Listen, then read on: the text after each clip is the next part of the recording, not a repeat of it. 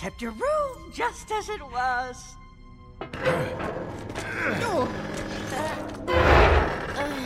You slept under the engine? What a dump! All the stories you would tell me. This is where you saw it from? The battles, the planets, the window of dreams. Ah, what is this contraption? Ooh, looks powerful. It's a cloaking device. Whoa. Oh, she reads Klingons. A girl like that can be useful. Cloaking? It can make a ship invisible. Too bad it doesn't work without chimerium. It's impossible to get your hands on. Chimerium? We have loads of that. If we're invisible, we could hide from you know who. Chimerium? Who said we have chimerium? Rock did? Just now? Gee, this guy.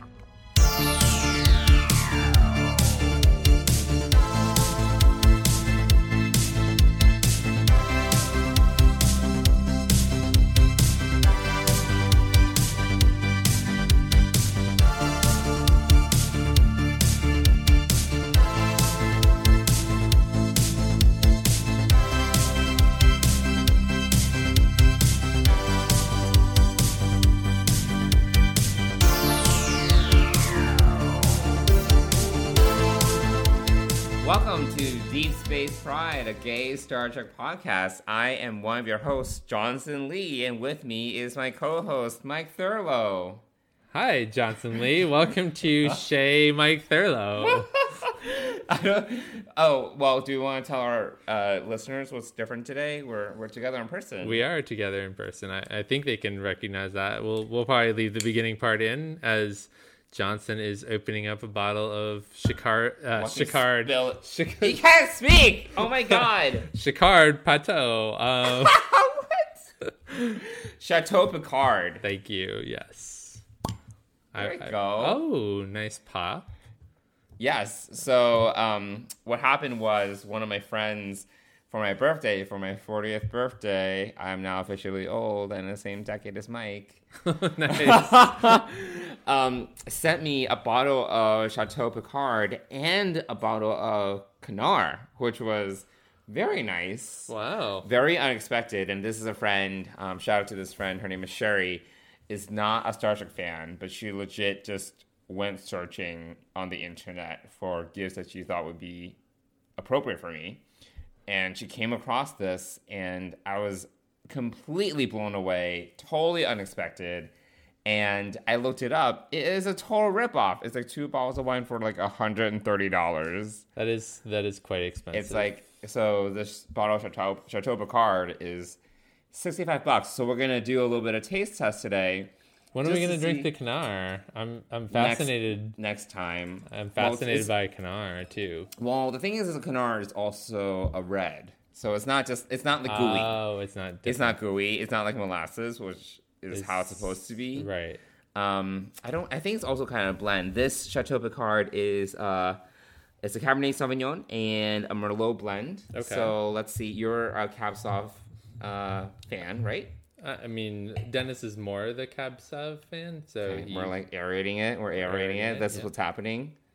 You're smelling so, it. How's it so smell? you know, so What happened? so one thing we learned in our travels to Napa over the summer, Okay. last summer, Okay, I'm swirling. which is the last time that we actually reco- recorded was after sometime before or after Hawaii and, and Napa, but okay. um, swirling. So yes, you swirl to aerate it, but then you sniff from the top of the glass, not the bottom of the glass. Is what is the top? I The top is up here. Uh, and you'll get the bouquet. If you smell down below, you'll get the alcohol smell. Okay. So, sure. um, so that's how you you're supposed to smell from the top of the glass okay. when you're when you're smelling. So let's let's taste and see what we think about. Wait, what do you smell? I smell I, wine. I'm I not that that sophisticated I a smell wine, wine. drinker. I smell wine. Uh, smell- well, why I don't smell- you? Well, let's take a sip and then you can read the bottle description. Okay. Because this is not a. All right. Well, this cheers. is- Cheers. Cheers. Cheers. Oh my god, it's very tart and bitter. Oh god, I hate it. Okay. Chateau Picard. There's a quote from Pat from C- Captain Jean Luc Picard. I don't think um, this is an actual quote from him because he's a fictional character. I think it's a quote from a even like a, a series or a movie. They say a win- a Vinter's history is in every glass. The soil he comes from, his past, hopes for the future. So to the future. Dot dot dot. Captain Jean Luc Picard. Okay, well, Okay. to the future. To the future. Yes. Ugh, I do not want to drink the rest of this. Uh, Captain Jean Luc Picard's family roots are in France's premier wine country, where the Picard family cultivated the land and crafted premium French wines since the late 20th century. Chateau Picard was well known throughout the galaxy. Was it? Um, so the trivia here is that there is an actual Chateau Picard, and the the the labelers basically went to them and was like, "Hey, we have we want to do this partnership with Paramount slash CBS.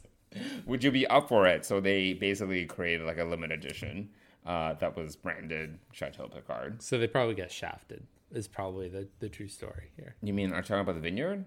Yes, they got shafted by Paramount slash CBS. And they were paid. I'm sure they were paid handsomely for this. I mean, the the label's nice. I, I can't. I don't know. I don't like this wine. Do you like it? I mean, it's a so. It's I very mean, it's, it's a mix. It's, it's you're right. It is very acidic, and I'm not a not a huge red drinker. Um, I like this. I like reds, but this is just. I don't. I'm. This I, is very acidic. But what year? very what, acidic. It's gonna give me acid reflux in like What- five minutes. what uh, year is this? Twenty three eighty six. That's what it says here. Does it really say 2386? I mean, it says twenty three eighty six, oh my word, it does. but um, on the back it says twenty seventeen.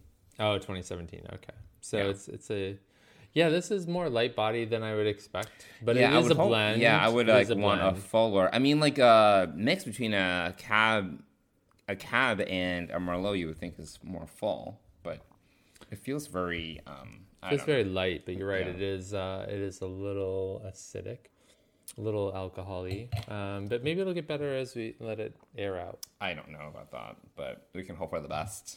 We can, and uh, so it's good to be here in person. Yeah, We haven't done this Yes, in a long time, very exciting. as evidenced by trying to figure out the setup once again. That took like too too much time. That took like it twenty minutes. All right, it took to the future. I was like, "Are you troubleshooting or just sitting there?" Just kidding. wow. Well, here we are. Uh, here we are drinking Chateau Picard. I hope the Kanar is better. Um, and we are also here to talk about Star Trek. Yes. And there's a lot of Star Trek news. there is. There's a lot going on this week. Um, and yeah, I saw it on Instagram before I saw it in our Slack channel.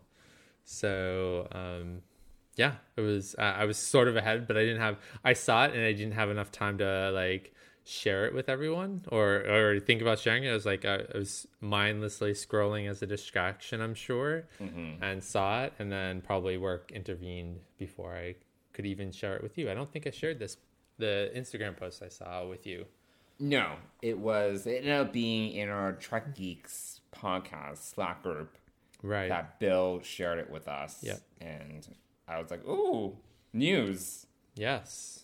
So uh, basically, we found out the premiere dates of. I mean, we knew that Discovery's coming back, big surprise, but we specifically found out the premiere dates of Picard season two and Strange New Worlds, the series premiere, and we also found out that. I mean, we knew that Picard's coming back for season three. We found out that Strange New Worlds has already been renewed for season two. Picard season three we knew about. What was what else? Lower Oh, Decks well- season season four. Yes. That was news. and also Discovery season five. And Discovery season five. You're Right. correct. Yes. Uh, and we'll get the after the the next two episodes of Prodigy, we'll get ten more episodes later in 2022. That's from- right. Which, as as I posited at dinner tonight, uh, is probably going to fill that gap after Lower Decks and before, hopefully, Discovery season five, if they're keeping the same rotation. But I have not heard of anybody going back yet to start production of season five yet. So, Yeah, we'll have to see. I do feel, as I said to you over dinner, I think that Prodigy is kind of getting shafted a little bit with their schedule. They're kind of just operating as a filler, but it is what it is. It's fine. I mean, it, you know, so far we've seen, well, based upon, uh, well, we've just seen eight episodes, right? But uh, the first five fit a nice little like mini movie kind of. For those of you obviously can't see because there's no video recording this week, but uh, Johnson is choking on his Chateau Picard right now. Uh, I but do not recommend this wine. It's, I, it's you know, blends can either be good or bad, and I think you know it, it really depends. And maybe this just needs to age a little bit more. Um, I don't know if that's gonna help, but You know- again, hope. You know, also, if this was made in 2386 and transported back in time, it's still it's still a young it's a young blend. maybe. But Maybe. um, yeah, I think uh, m the way I'm looking at this as Prodigy is it's like so, sort of maybe three or four mini movies. Uh, the first five episodes definitely kind of completed an arc. And uh, I think that we're going to see, based upon the end of this week's episode, we're going to see another kind of arc kind of come to a maybe to a point. Um, but I think you know, based upon the trajectory of what we saw in this week's episode, uh, we're probably going to have a cliffhanger at the end of episode ten. I wouldn't be surprised. Yeah, I won't be surprised. I just don't know, you know, again, their primary demographic being kids, like how I would kind of just kind of lose patience and I don't know, kind of getting strung along a little bit, you know, but whatever. Right. Well, I think also to uh, the length of time. So, uh, you know, if you, and you can actually watch this live or not live, you can watch it recorded on YouTube on the Trek Geeks Podcast Network YouTube channel. The uh, telethon from this past weekend, which I watched. Oh uh, yeah, a you are of. you are definitely into that. I was like, I don't know what you're talking about. I mean, I thought the the panels were great. It was uh, it was long, and I did watch other things, and you know, watch listen to some more than others. But uh, during the animated uh, part of the telethon, uh, the Hageman brothers did say that they wrote these episodes over two years ago. right. So the lead time on Prodigy is much greater than Lower decks. than Lower Decks, which sure. Lower Decks, uh, Mike McMahan did share that Lower Decks season three is in post production already. Mm-hmm. Makes so uh, that's incredible. And uh, they also, I can't remember if he said that they got picked. He he stopped short, I think, of saying that they. I felt like he was going to go on and say, "And we're starting to write season 4 Mm-hmm. but he didn't say that. I felt like he was going to say that, but he Yeah. didn't. And uh, I do think that Lower Decks has a much shorter production turnaround time. I mean, think about like even The Simpsons; they like turn out episodes like crazy. Yeah. it's just a production house, you know, like it's assembly line versus 3D animation, which Yeah. is much more complex. I had no idea about this, so uh, it's interesting. Uh, that was an interesting education uh, in the length of time, uh, and and I mean, Prodigy is beautiful. I mean, oh right, no, there's so everything about detail. that. There's incredible amounts of detail. So I think that this is um, as much a visual show as it is a character show and a Star Trek show. Sure. Um, so that's you know I don't, I don't know that they get the shaft. I think it's just the way that the production is going for whatever reason. Maybe it's you know and maybe in COVID it's even taking longer than the normal turnaround time for a 3D animated show. I don't know why it would, but I don't know. I think that they're just kind of being treated as filler personally, but maybe No, I mean, I'm sure an element is post production, but at the same time, it's like if post production was really an issue, why not wait until more episodes are in the can? It's just like very. I get it. I think they're doing the best they can given, you know, the little story arcs that they have, but. It's if the attention if the intention here is to draw in a younger audience, I'm not sure giving them five episode, episode spurts that are split up between like in months with months in between is really the best way for them to be growing this audience to be honest No, that's a good point. I, I think uh, I'm wondering though if that was not the plan originally, and then COVID kind of changed this whole. plan. potentially yeah I think I think uh, post production on everything is taking longer than it normally would. Um, the turnaround times on this, Sure. but you know, anyway, uh, the other news. So Discovery season five. So uh, that's you know pretty exciting. I Uh, wonder if Michael Burnham's going to save the universe again.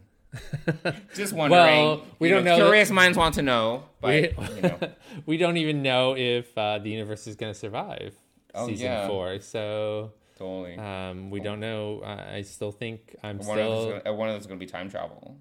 Uh, It's 50 50. it- it's it's probably more 75 25 I know, actually basically. or 90 10 at this point um considering but uh yeah so we we've got season 5 of discovery we've got before they even um so other than a uh, launch date for picard we already know that they're in production for season 3 which they had to take a, a week off because of 50 staffers got COVID. 50 Yeah. Oh, That's wow. A lot. that is a lot where did you hear 50 It was in the news, including some major cast members. not patrick stewart though I don't think so. no That would be Uh, bad. wow. But it was 50. I mean, they they have like four 450 people on staff. Oh, it's, okay. it's a huge reduction. okay But yeah, it was not great. well It was suboptimal, as some would say. Uh, yes, as as someone would say, I can't imagine who would say that. Uh, that's unfortunate, and and hopefully everyone on the crew was vaccinated, and they are only having mild and and manageable sy- symptoms. Hopefully, So, you can take the rest of this bottle. I really well, uh, you know, I'm sure uh, Dennis will um, really? You try it. Yeah, I mean, he, he I don't know if he'll like it, but he will drink it. Ugh, I- Uh, he is coming back from his trip with nine bottles of wine. oh my god. in his suitcase, which is going to be interesting. Uh, okay. Oh my god. so we'll see what happens there. Um, Oh, he well. may he may come back with zero bottles of wine and also a need to buy all of his clothes. Um, Well, you know what? You guys spend your money on dogs and wine. I spend money on fish and coral. So we all have our vices. we all have our vices, exactly. Yes, So, yes. There we are. Uh, speaking of dogs, hopefully uh, Hamish will. I think Hamish is asleep now. He's taking a nap. Yeah, He he, was, was really He was whining. he was being a really whiny bitch earlier, but uh, you know, now he's okay. He's passed out. He's fine. Yeah. I told him he'd be fine, and he was. He is fine. That's Just how it goes. Uh, so let's see what else do we have. So no, we already knew Picard season three is happening. It's actually technically the last season of Picard. Mm-hmm. Uh, so we're told, at least at the moment. Uh, and then Strange New Worlds, May May May third, fifth, fifth, third, something. something, first week of May. Yeah. Uh, so that's exciting, and they've already been renewed for season two, which means that whatever. which the- is a little surprising. I was like, okay, that's fine. Uh, I mean, they know they want more Star Trek, so might as well. they do, and I mean, someone or many someone's must have seen a good portion of season one to say this is worth renewing before we even. I don't know. I the just think other- they're like throwing money at Alex Kurtzman. It's like, sure, we'll take what you have. I mean, that's fine. Let them throw money at him. I mean, they're making lots of money on their shitty app called Paramount Plus. So, um, but we won't go there this week, will we? No, Uh, we can restrain ourselves. can we, after a glass of wine and two margaritas at dinner? A little know. more. I'll have some more, sure. Um, it'll keep the conversation lubricated as we go, move on.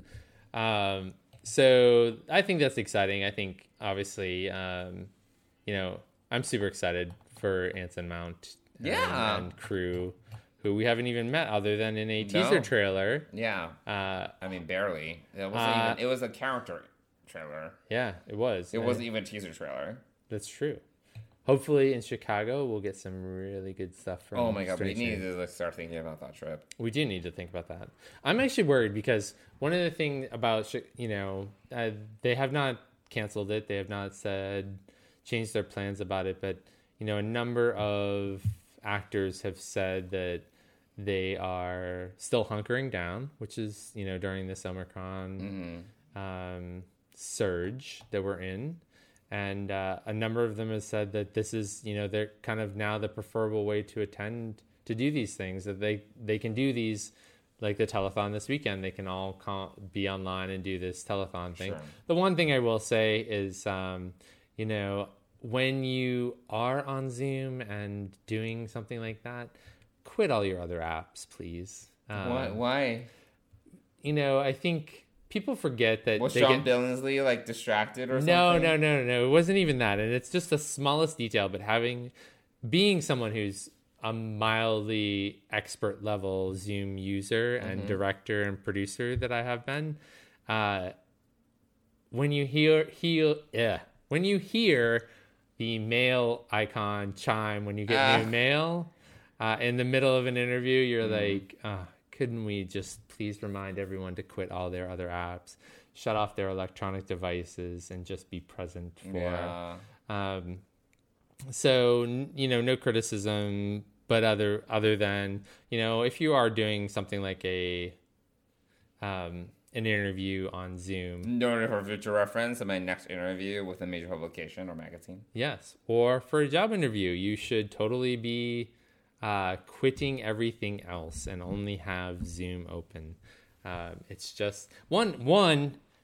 It will reduce the pull on your internet, so you won't have other things. It'll only be Zoom focused. And then two, you won't have these annoying chimes in the middle of interview answers and things like that. so It's not improving. the air is not improving the Chateau Picard. God. So just just a bit of advice to everyone who uses Zoom, which is almost the entire world. Um, but just something to think about. Quit those other apps. Anyway, uh, but I'm super excited. I'm hoping that uh, uh, I'm hoping that the stars who are who have signed up will still go. They Uh, have only, I think they only have like six, seven stars signed up. At least Yeah, I for mean the site. the the two people that I really want to see that I'm convinced or have highly high doubts about them even coming are Anthony Rapp and Wil Wheaton, uh, who I really would love to to meet and um, You know, shake to. his hand. Well, I you know I don't think anyone's shaking hands, which is also Oh, kind of a misnomer. Uh, you know, COVID is a respiratory disease, not a I know. transmitted by handshakes um, and things like that. But anyway, Anyway, uh, so anyway, We'll see uh, what but happens. Yeah, It's we'll see what happens. It is. It's uh, three months away. yeah. Less than three months away. Ooh. Yeah, Yes. Yes. Yes. That's why I'm like, we need to plan soon. we do need to plan soon. You watch, we'll plan, and then I'll cancel it. I mean, it's possible. It certainly is possible. so. All right. So, did we cover all that news? I think we got all the news. Yes. I think the major, I'm sure there's like something else, but I think we covered all the major news items. Okay. Um, but head on over to trektalks.net. Uh, What's that? that's the where the telethon was. I obviously did be- not participate. You did not. You were upstate. I was upst- far, uh, upstate far New York. away. Yes. Uh, Having a pleasant getaway. but la- at last count, and this was yesterday, I think uh, they have raised seventy over seventy three thousand dollars for the Hollywood Food Coalition. That's amazing. So, and they've also we've uh, Trek Geeks has also launched a T-shirt on Trektivism uh, and all the proceeds. What's that? Uh, well, go to. I don't even know where to send you for that. Trektivism? Trektivism. So it's uh, when Star Trek fans Uh huh. make help make a change in the world that kind of revolves around the tenets of of what Star Trek is all about. Uh, I will find out uh, exactly more information on that as we move through the podcast, but we'll come back to that. But Got it. but there is a T-shirt if you go to. Uh, I don't actually know where to go to. oh uh, my we'll God. get the link. You're like a I fount of information right uh, now. Right now, you know, it's margaritas and wine in my system, and also I did at least get the live recording up and running. That's true. I did not have notes prepared as I had a busy day at work. All right, so, whatever. Uh, and oftentimes, I only hear excuses, but that's fine. oh well, you are the king of excuses. oh my! Okay. So Shots fired. shots have been fired. okay. Chateau Picard is in danger. Okay. All right. Well, now that we covered the news and we've also sh- fired shots at each other, um, should we talk about this week's episode of Prodigy? Let's do it. Please, we have to give it back. Rule of acquisition number one. Once you have their money, never give it back. No! It doesn't belong to you. You weak, hopeless fool! You're too soft. Not even working the mines hardened you up. How would you know I was in the mines? Ah! You couldn't know. They kidnapped me. Kidnapped? Ha! I sold you. Bought a partner with an actual eye for treasure. Pickpox doesn't have the mouth to muck it up. All right, so this week's episode of Prodigy is called First Contact. They're really into these clever names, by the way. I don't know who who it's for. It's not for the kids. I think it's more for the adults, if anything. But yeah, I thought those slightly clever. Um, yeah, I mean, Mike, what did you think about this episode? So I thought it was uh, I thought it was good overall. I thought you know we got some talking about how this is an education for the younger audience. We learned what transporters do, and they started using it. That was so that I thought was weird because the the the Diviner definitely has transport technology. we Does he? saw him transport onto the murder planet. So I thought that that was odd that for Gwyn it was such a novel thing. That's interesting. I didn't think about Gwyn in this, but I thought that the uh, But they were the- all like, "Ooh, ah, what's this?" yeah, But all the the oohs kids. and ahs Yes. of transporter technology was was really really cool, and I uh, I'm glad that they did that all before the opening credits this time. So Mm-hmm. so that that was a nice touch, and then then we learn a little bit about Dal's backstory. Not a lot. We still so this Damon probably knows where Dal is from, and there's probably more to this story that we Who's can. also, I don't know if you thought about this. It's a female captain, female Ferengi captain who is clothed. oh, that's a good call. Yes, and you're right. I thought about this a lot, and I was trying to align it with when Rom became Grand Nagus, and I don't know if the timelines really match up because Rom probably became Grand Nagus in what twenty three, probably twenty three seventy five when DS nine ended because Voyager got back to the Alpha Quadrant in twenty three seventy eight. So I was like, okay, oh, this is if this is twenty three eighty three say Rom became Grand Nagus in 2375 and he enacted equal rights for women. I don't know if the timelines, it, it's a little tight for me. I don't know how much time Dallas spent on this Marauder, this Ferengi Marauder, um, or this demon, but I was kind of just like, that. I feel that that was a major thing, like because we re- we have other than Moogie, we haven't seen anything one other character, the one that was in that DSN episode where it was a female Ferengi that was pretending to be male, if you remember, and she and Quark had a thing. Um, We haven't really see many Ferengi women dressed and active in a leadership position in commerce. So not only was she a captain, she was obviously involved in trade of some sort. Um, so that was like I was like I need more information because that's very unusual. Um, so that really stood out to me as a Star Trek nerd. I was trying to reconcile it all. I was like, I don't know. Fair enough. I, you know, I think one again. Remember the audience that we're talking about is not going to know that. Sure, Um, but I feel this is the thing. Is this show needs to kind of straddle both, right? It needs to straddle introing.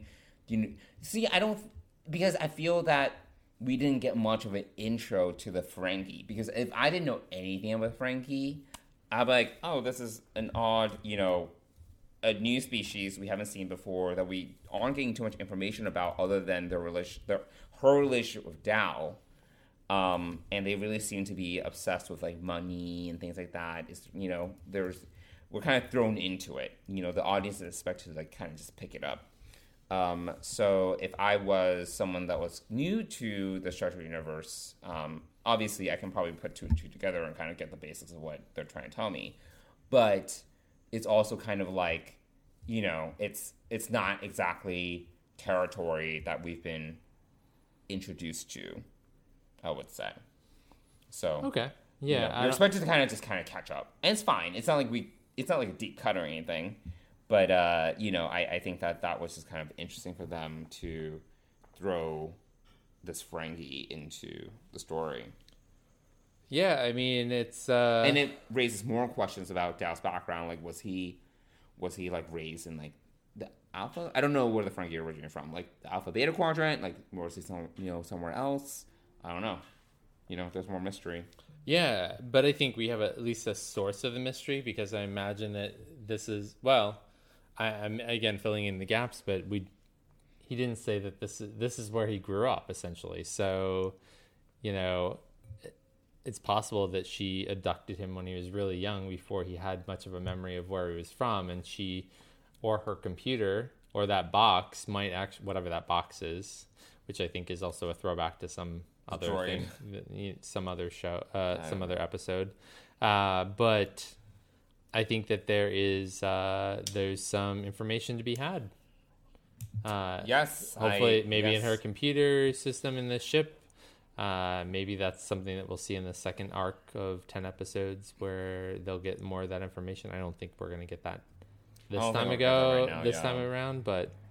Uh, you know, it, Yeah. it does give us a source to find out more about Dal if Dal wants to find out more about himself.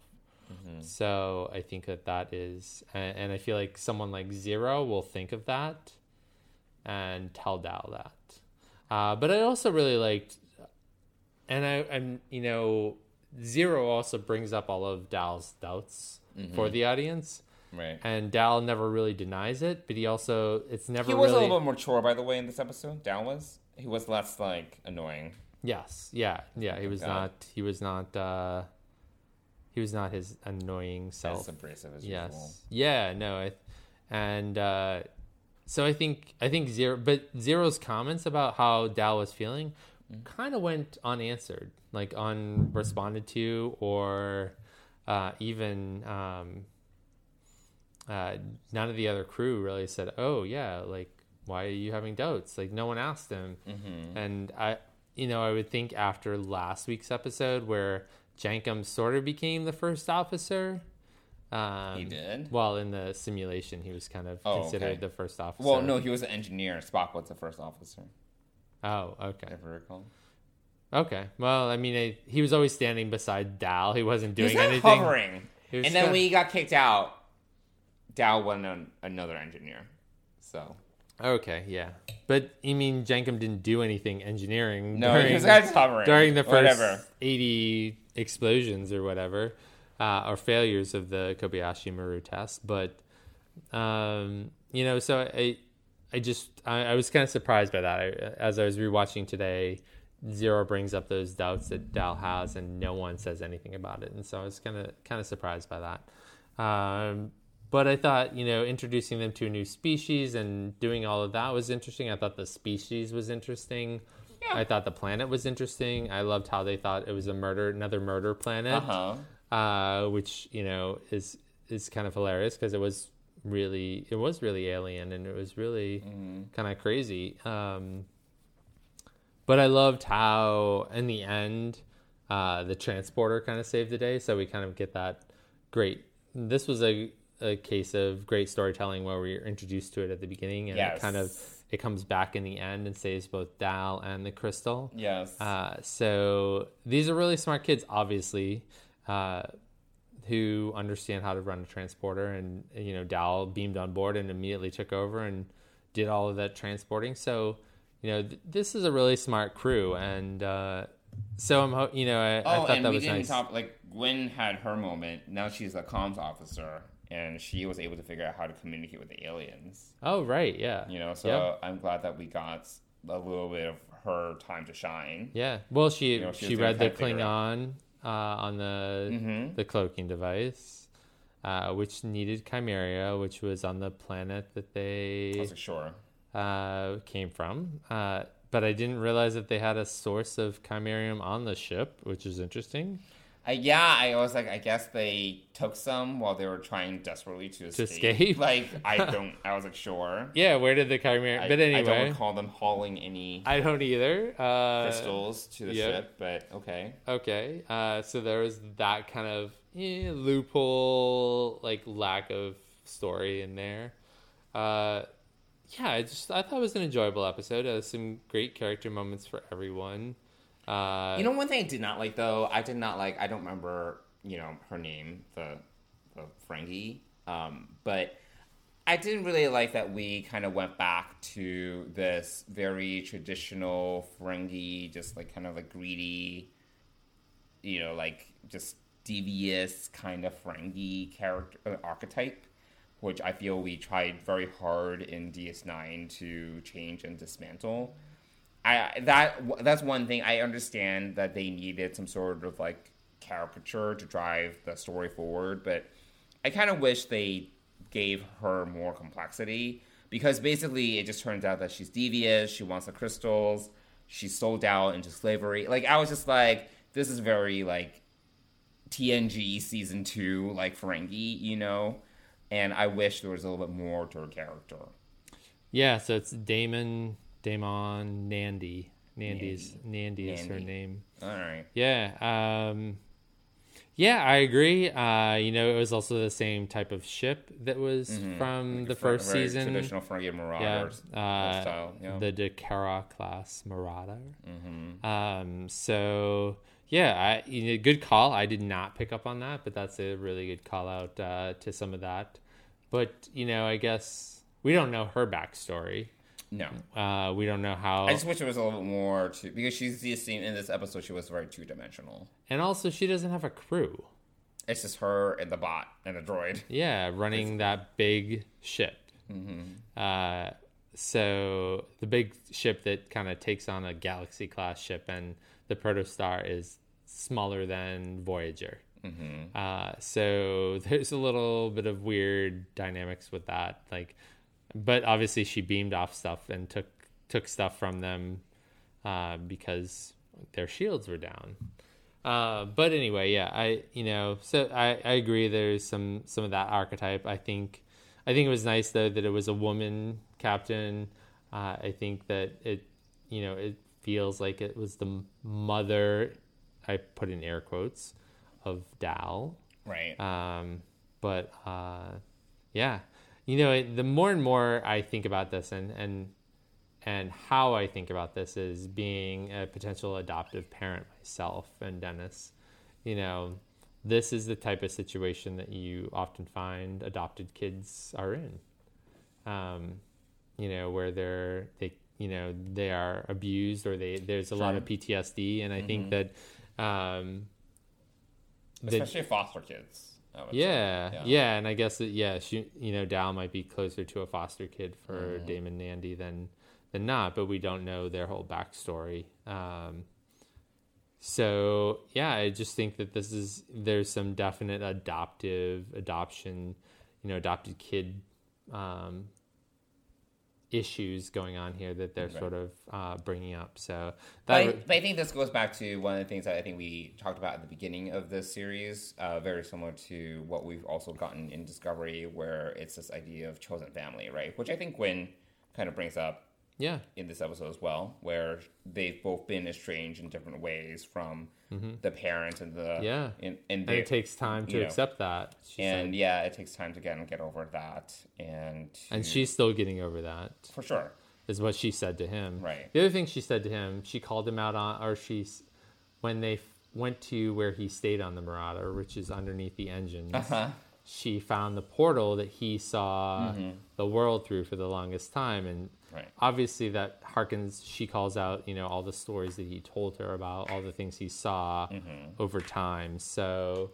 Um, I think that was interesting, and he sort of like embarrassingly shrugs it off uh, which I thought was uh, both cute and again, you know, n- people aren't the rest of the crew aren't really picking up on these sort of cues, especially Rok-Tahk and uh, Jankom, who let DaiMon Nandi know that they have a bunch of chimerium on their ship. right.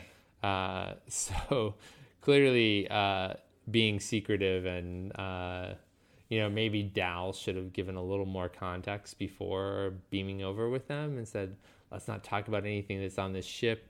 Right. Um, that would have been a good good plan, I think, for them to do. But uh, But oh well. oh well.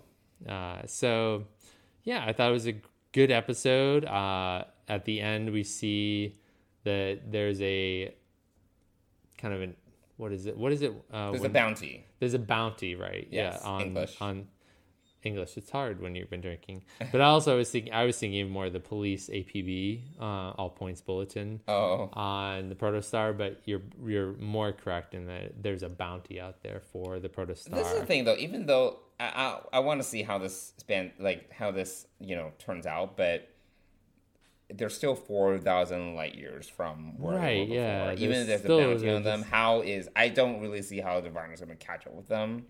It's ridiculous, but I'm sure. I don't know. We'll see. We'll see what happens. Yeah, I, No I agree. I think also that the fact that that bounty has reached 4,000 light years away, I think. Yeah, I mean that's I mean that's one thing that's very convenient about Star Trek, where it's like communication is near instantaneous. right, yes. um, which obviously I have issues with because it defies the laws of physics. Um, but even if, yeah, I, I don't, I don't know, I don't know how that communi- that bothered me too. How did the communication get out there so quickly? But whatever. yeah, no, that's uh, definitely. uh, Even with subspace radio, four thousand light years is a long way to travel. Yeah, yeah, I agree. I think it's one of those things that you kind of have to forgive. Yeah, Uh, but what because it moves the story forward. right, exactly. And It's the sort of a details that we pay attention to are not the details that Correct. the targeted audience will pay attention to. Correct. I mean, I don't mind. This episode was fine. I thought this episode was fine. It gave us a little bit of background on Dal. It gave us. What are you pointing at? What? No. I thought of something else, but keep going. Oh, I was. Yeah, it gave us. It moved the story forward a little bit in terms of the relationship between the different characters of the crew, and then also setting up the next steps for the diviner finding the protostar. Speaking So- of the diviner and deadlock or Drednok, Oh yes, the so Janeway. Janeway figures Yes. out that the boarding party of the protostar, she zooms Shocking. in and uh, was Drednok. I don't understand. I was like, why didn't they zoom in? Like the first thing I would do is zoom in. And, hey, computer, can you zoom in and enhance? Like that would be the first thing I would ask. And took it took us forever to get there. And she like, hasn't. why? only Janeway knows this. So Janeway and us. But of course, of course, the rest of the crew isn't there, so they are not there to recognize Drednok. right? And Janeway has no idea who Drednok is. Right. So it's like, okay. Yeah, exactly. yep. You know? But I thought that was another interesting piece. So next week's episode, according to Memory Alpha, is called A Mock Time. Oh my god. Uh, They're really, I'm telling you, they're really into these puns. For oh, sorry. No, no, not a mock Time. Time Amok. Oh my god. So I uh, can't. Every tomorrow. every episode. I mean, I, I I'm having fun with it, but you know, obviously Yeah. it's for the fans, not for the kids. Right, yeah, yeah. So that's uh, and if you can hear the whining in the background, we have our third co-host here, Hamish, whining from the kitchen. Um, He wants so attention and he d- he does want attention and love. He does not like being apart. So I'm gonna go take the gate down. But uh, right now, other- why? he'll be fine. He'll sit next to me. It'll be okay. If he pees all over me, I'm gonna like slap in the face. All right, so we should we should give some context. So when we went to dinner, when he came back, Hamish was excited to see me. So excited. uh, that he's still he's still a puppy. He's six and a half months old. He excites excited peas when he when we come back home. And I was like frozen. You I was were like, I don't want to move. I don't want to touch yes, the pee. he will not do that. He will not do that again. I don't want to step in the urine. Yes, no. I am not a fan. So, well, Mike's gonna go and release the dog from his cage, I guess. But okay, well, I guess that does it for this episode. Um, if seriously, if that dog pees on me or licks me, I am not gonna be pleased. He will not. Come here. Okay, you better not lick my shoes. No, there we go. it's all good. He's gonna just he's gonna lay here next to me and be a good puppy. It'll all be fine. So what's next? Um, are we done talking about the episode? Is that everything? Yeah, I think we've covered everything. Um, cool. Well, do we want to do a little bit of off topic? I feel I there's mean- a lot of stuff that we've yeah, been it's not doing. a little bit of off topic. It's a lot of off topic. We've been doing a lot outside of Star Trek. yeah, we have. I mean, That is a big dog. He's gotten really large. He is for yes, he is. He's gonna start chewing on the microphone. No, he won't chew on the microphone. It's all good. Um, I mean, he's cute as long as he doesn't lick me or pee on me, or touch me with his nose, which is kind of wet and disgusting. So you are just not a dog person. I mean, I'm not into bodily fluids. We're gonna have to see what happens when you know I actually get a boyfriend. I don't know. I don't know you what's gonna happen I don't know what's gonna happen. Um, I'm like, yeah, can you deal with the body fluids some other way? um, but Well- we will see what, what happens. Cross that bridge when we get there, right? Yes, one step at a time. Yes. So Um, so yeah, Mike, what have you been watching and enjoying other than Star Trek? Well, I think uh, we both have enjoyed and been sad at the end of what I will want to say is uh, sadly one of the few science fiction shows out there, The Expanse, uh, that Oh are God. really like hard, good space sci- science fiction shows. So good. Uh, But it's not just the space and the science. It's just like they've done such a great job with the characters Yeah. and making them like real grounded people with you know really complicated characters that and they've just done such a good job. I you know I I know I told you upon watching the finale like I was like I made the comparison which is not apples to apples but I was like it is such The Expanse is such a better show than Discovery, but I honestly believe that in every way, it is a better show than Discovery.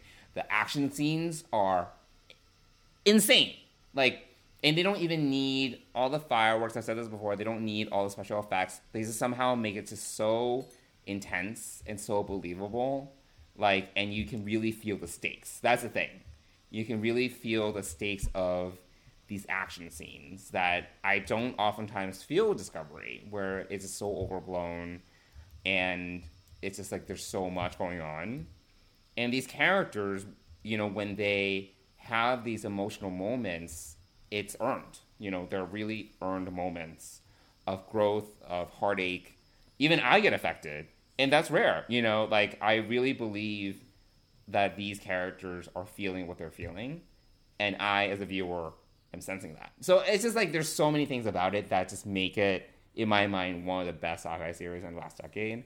Uh, that you know, I it's hard for me to not compare this to Discovery, which you talk about so much, and I'm just like, I wish this is it's because I want Star Trek to be better. You know, it's I want Star Trek to be more real, um, versus where sometimes I just feel it's it's about the spectacle. It's so much about the spectacle, or we're told like and I said I've said this before. We're told how we're supposed to feel versus like we're actually feeling what these characters are feeling. I mean, I think I think The Expanse falls into a genre called hard, more hard sci-fi. Mm-hmm. Correct? Yeah. Uh, versus Discovery and Star Trek don't fall into that kind of genre. Uh, you know, so I think that that's part of the difference. I also think that the the timeline and the story for The Expanse is more based in uh, what our reality is today. Um, No, that's a good and- point. and- There's and more- projecting out yeah. and projecting out what space travel and the universe would look like. Like Mm-hmm. we're not gonna like scientifically we're not gonna develop warp speed probably. Um, unless some alien technology comes to us. But so I think living in our solar system and having these adventures slash conflicts, you know, mm-hmm. with the Mars colony, with the Belters, I think that that's all very realistic and and probable. It's it's sort of taking what we're experiencing here on Earth with you know China, Russia, and the U.S. Mm-hmm. and throwing it out into space essentially. And so that's more realistic to me. It's also hard sci-fi, so you know more of the laws of the universe, the true scientific laws like gravity and you know mm. speed and travel and all of that is more realistic than it is in Star Trek with impulse engines and warp drive and and Sure. proto warp and all of those things. So I think that the the two are very different in that sense. So But at the end of the day, it's about you know. I think what is in what what Star Trek has been really effective is kind of, and I know this is a trope, but it's kind of about questioning the human condition, right? It's questioning about mm-hmm. what it means to be human, what it means to strive to be better, and I think that The Expanse has done a really good job of elaborating on that, and Star Trek has as well. I don't know if it's done as, as much ex- recently because I feel that Star Trek has really veered into spectacle.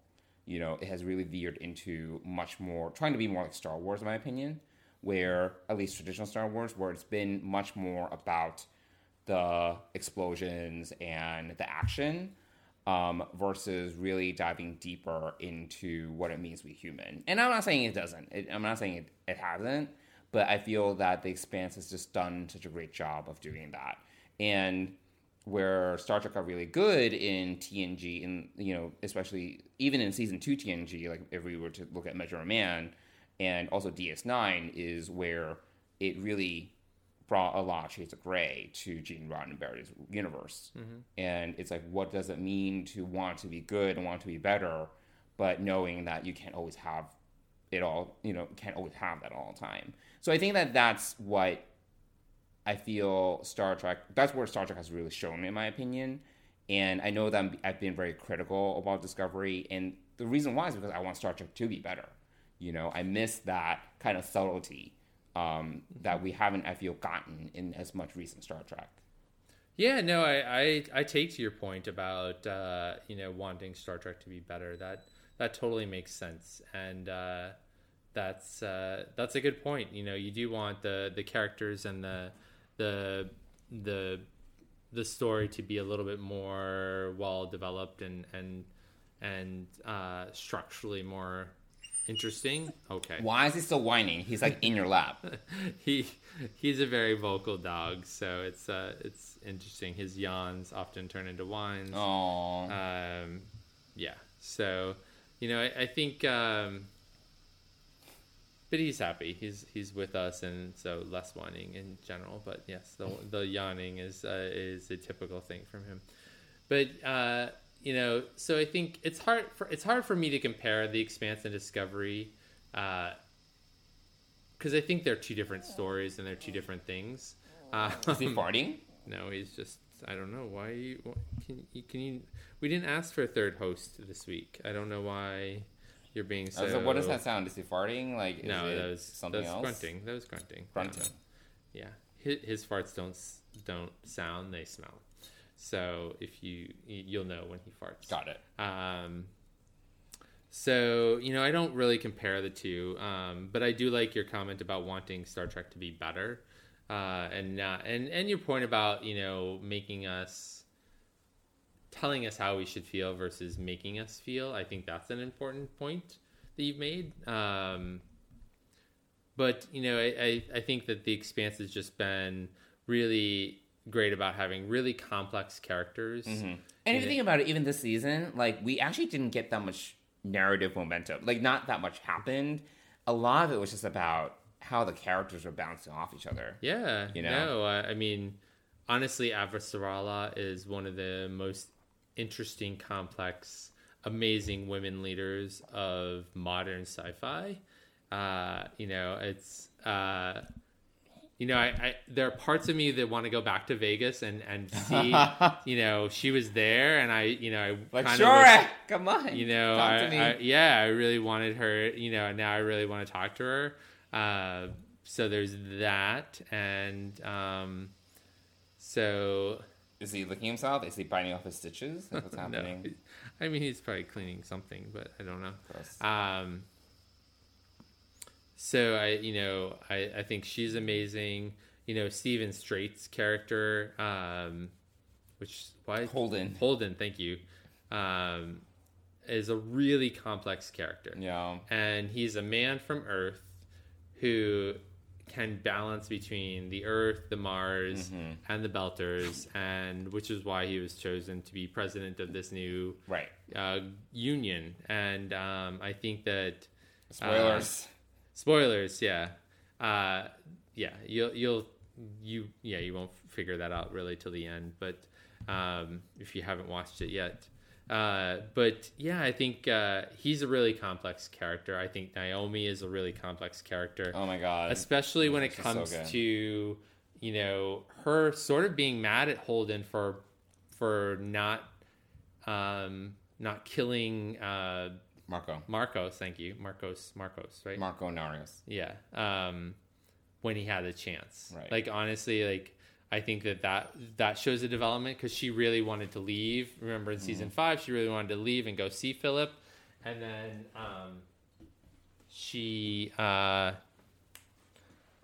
she uh, was mad at Holden for not blowing up the ship, and he did it because he saw Philip next to next to Marcos on the screen as they were talking, and so I think that um, there's that piece. Uh, Bobbie is another. I mean, Oh they're God. they're you know Amos. They're they're all just. It's every character has their journey and has had their journey, Mm-hmm. and has been really amazing about it. So you know, I think that um, even even we saw. Uh, so Clarissa, right, came on. Close them Uh, Clarice or Clarissa? Clarissa. Clarissa uh, came on at the end of season five, right? He br- brings uh, Amos brings her on board to Holden's chagrin, and um, she becomes a really important part of this Right. crew.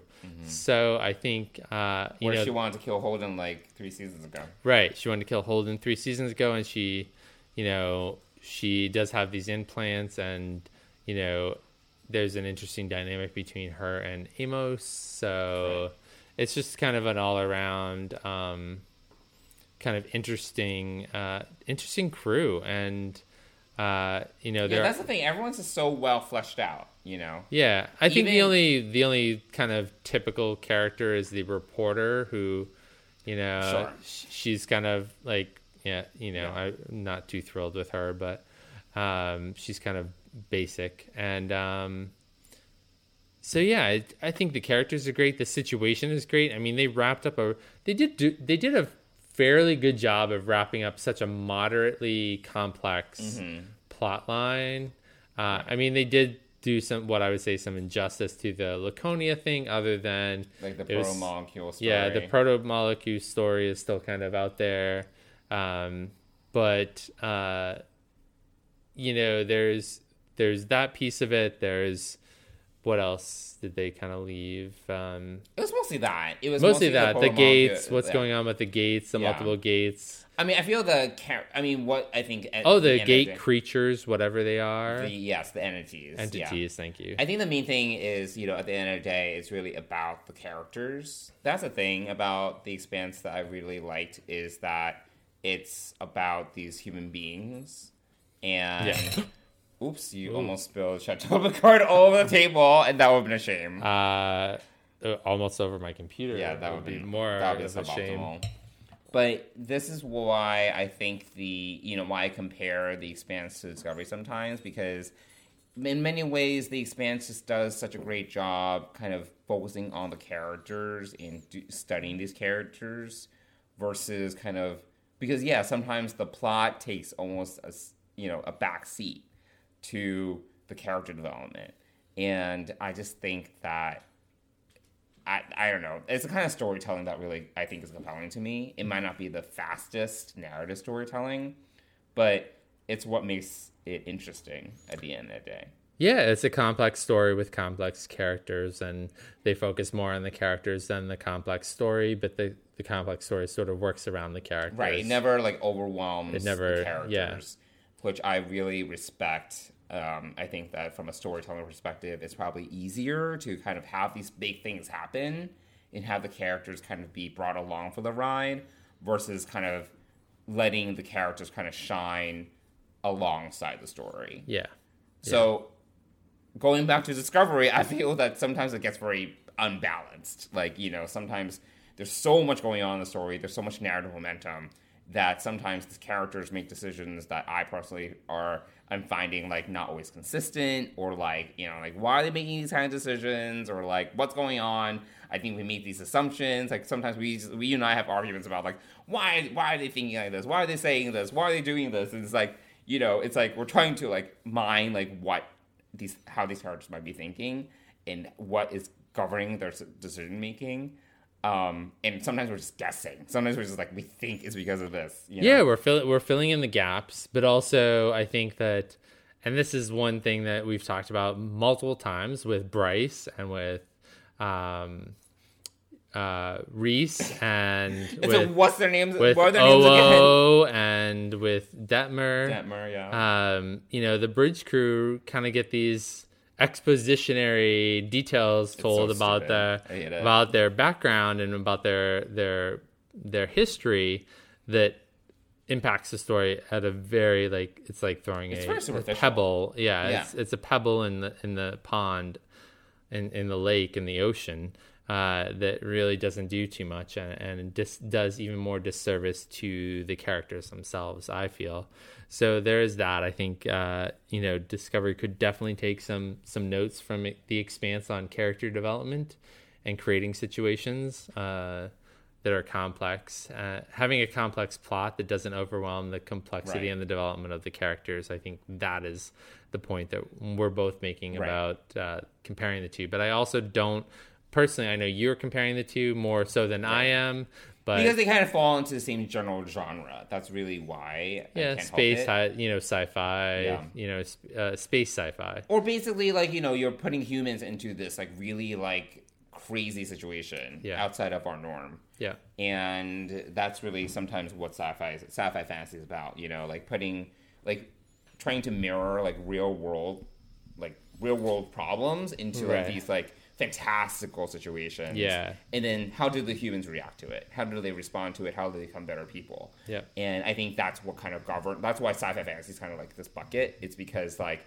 it's supposed to mirror our world but in a really different way yeah, um, but at the end of the day, I think it needs to kind of, for it to be effective, it needs to kind of mirror, quote unquote, the human condition and question it, you know? yeah, yeah. And I think obviously this expanse focuses much more on the human condition Right. Versus the. Oh my god, their dog is a loud drinker. like lapping that water like nothing. Uh, I think all dogs are loud drinkers. Wow. Uh, anyway, so there's the expanse. So we've been watching. Sad that. it's over. Sad it's over. Yes. Yeah. Uh, in fact, we were talking. There really is no other um, sci-fi show. Although you mentioned Foundation, which I've Foundation, not watched. which which is good. I don't know if it's like the big sci the big sci-fi show that can fill the expensive shoes, in my opinion. But it's still very epic. I feel like Foundation falls into the Dune category, which is more sci-fi fantasy than sci-fi. Uh, Ah, how about you watch it and then get back to me? okay, sure, yeah, sure. Watch it and get back to me. Let me know. Um, Yeah, Yeah. Um, so Write a book report. Sure. Uh, yeah, I'll get right on that amongst all my other duties and, and projects. Uh, so there's, uh, I think that there's kind of the lack of that. What else have I been watching? Uh, so we've talked about The Expanse. I have, I have rewatched all of Phase One of the Marvel movies. Oh my god. Yeah, I went back and I started to watch Iron Man, and then that That's became. Iron Man 2. And then I went on into the other Phase 1 movies, including finally Avengers uh, a few days ago. And so watched all Oh of my those. god, that's a lot of hours. Yeah, I mean, again, during cooking when I'm not doing, you know, when there's not a lot of other things. So I've watched that. We, we don't need to rehash that. But I think the other sci fi show that is uh, interesting that um, came out on Christmas Day, which I didn't get to watch until probably two weeks ago, was The Silent Sea. Yes, yes, it was. So, yes, which uh, I recommended, but I guess that was on your list already. It was on, yeah, it was on my list already. I had Yes. somehow come across it on Instagram and had already added it to my queue, and it came out Christmas Day, Mm-hmm. so I saw it on Instagram, but I hadn't watched it yet. And then when things ran dry, or during my false COVID times, is when I uh, false, co- False COVID, COVID. false COVID positive time uh, Mm. of five and a half days.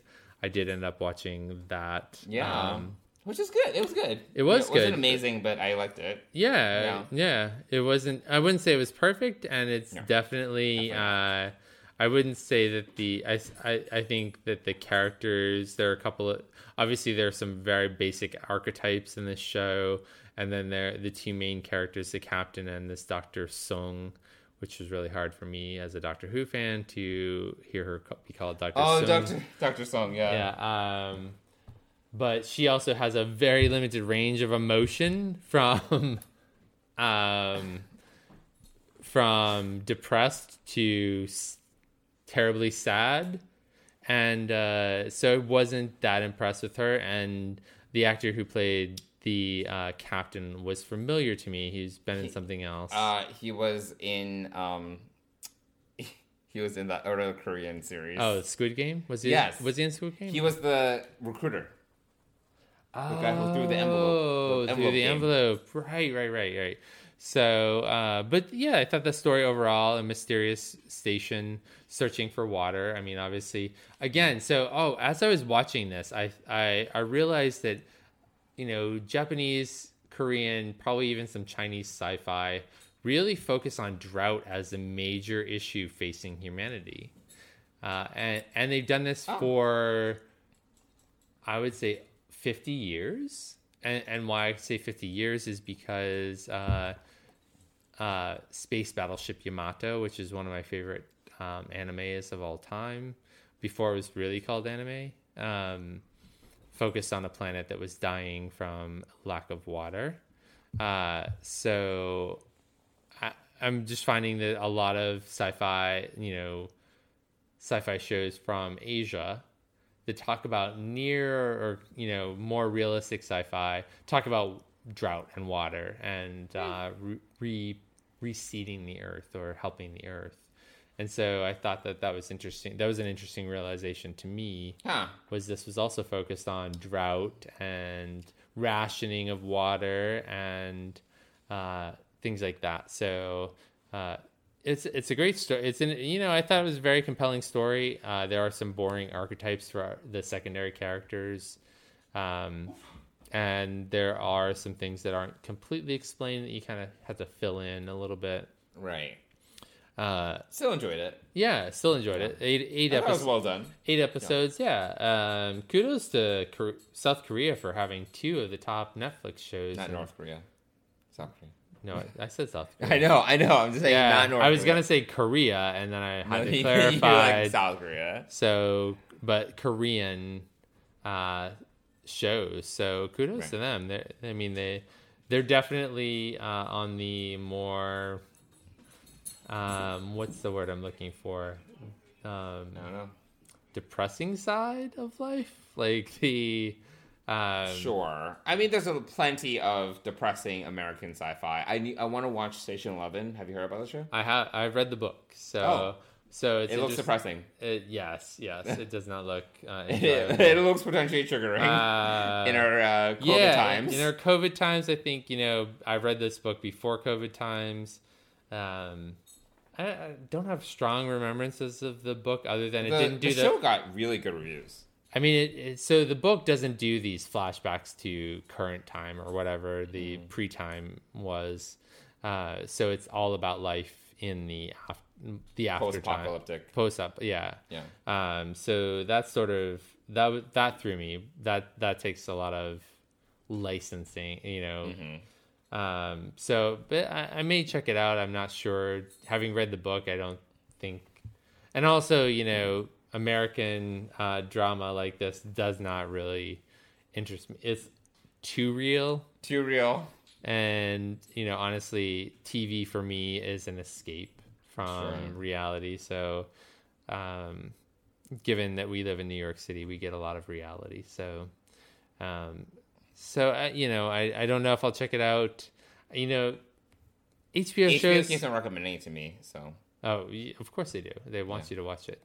Uh, but so yeah, we'll we'll see. I may I may check it out. Um, but another it, show that I that's also HBO that I have been tempted to go back to, but I'm like to to speak to what you're saying. I I don't know if I need. I'm okay with sad and depressing, but Euphoria. Did you watch? I've not watched Euphoria. I can't remember if that's the one I'm I was recommended by a friend to watch. It's good, but it's dark shit.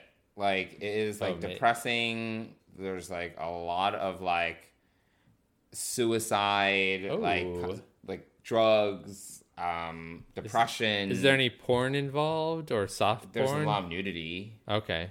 This, this Um, may be the show that I'm looking quickly to see if this is the show that. I mean, um, I I watched the first season. I liked it. It was like kind of sad and depressing, and it premiered on HBO. Oh yeah, Euphoria. two Yep. two weeks ago, and I have not dived back in because I'm like, not that I need a lot of escapist content right now, but I'm kind of just like, I don't know. All these characters are just so depressed. They're so angry with themselves. They like are suicidal. They're like unhappy. Like I I don't know if I need all of that right this second. Like it's just a Yeah, lot. I, I think you have to choose what's mentally good for you. uh, and why you watch TV or a show is is for escapism from reality. And if reality is a little um, too real for you right now, which it can be if you read the news, um, then you know I, I, I don't know that I, I need more like I need more Wheel of Time type fantasy, which Yeah, I'm watching Snowpiercer. That just came out on HBO Max. I think the is it the first seasons. first yeah the Yeah. first season was on TNT I think. Yeah, but now both season one, season two are on HBO Okay, Max. So I'm kind of going through that. Okay, It's not bad. I Um, mean, it's I- sci-fi. The Jennifer Connelly's great. Okay. All right. I mean, I've, I've Yeah, seen the movie. I don't know that it um, gets any more exciting than that. Or It the first episode resonates with the movie, and then it goes off in a completely different direction. oh, okay. Yeah. All right. Does it all take place on a train? yes, Oh, okay. yes, correct. Uh, um, okay, so there's that to possibly check out. Uh, so you're giving me more to check out, but so far nothing super. I mean, you gotta watch Foundation. That's what I'm saying. You gotta watch Foundation and the Morning Show season two. Yes, but we've we've talked about me adding more services. Just add a month. Just do it for a month. I'm not even. I'm not asking for the blood of your firstborn. It's like four ninety nine. Yeah, no, it's um, Do you want? Do you want me to give you five dollars? no, it's not even about that. It's just you know, it's it's just signing up for something and then not watching it. You're gonna watch it. You're gonna have plenty to watch between Foundation and the morning show and where are we going? Oh, the, okay, it's a dog. And um, what else is coming? Don't watch Invasion. That that shit's dumb. It was so bad. But it got re- Invasion did get renewed for season two, so I don't I don't know. Whatever. I'm not in a rush to watch the rest. Of what is okay? It's not play with your dog time. It is time for us to record our podcast. I am trying to distract the dog so he will. Just let him do his shit. Just like let him do go- his shit. I had to go get his ball, which had gone out of uh, out of the way, and I was trying to rush back here, and then he saw me running and wanted to chase after me. That's all. I'm not technically playing with him. I was trying to get his ball, which rolled out of his reach, and yes, this is you know this is life with a pet. Sometimes he is extremely annoying, and when it's just me, uh, because Dennis is away, um, this is what happens. So, uh, yeah, so there's a lot. Do you think he's wondering like where is this other person? Like So he goes crazy when we're on FaceTime and he can hear Dennis, but he um, he looks around and kind of like goes crazy, like where is that voice coming from? Where is he? Where is he? And wants to look for him. So it's that's cute. but the last two nights we have not done that because uh, it gets him really wound up and it's hard to calm down. So uh, anyway, so yeah, that's life with a pet. Um, and it's you know it's ten o'clock and uh, we're just shy of our nighttime walk here before going to bed. So He has to uh, have another walk. yes, we have we have uh, yes. Wow. Yes, All it'll, right. it'll make it so he can. So actually, I can not have to get up at like seven in the morning and God.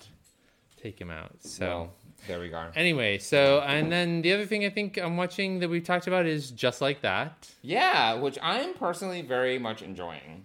I am too. There's a lot of haters out there, but I personally really like it.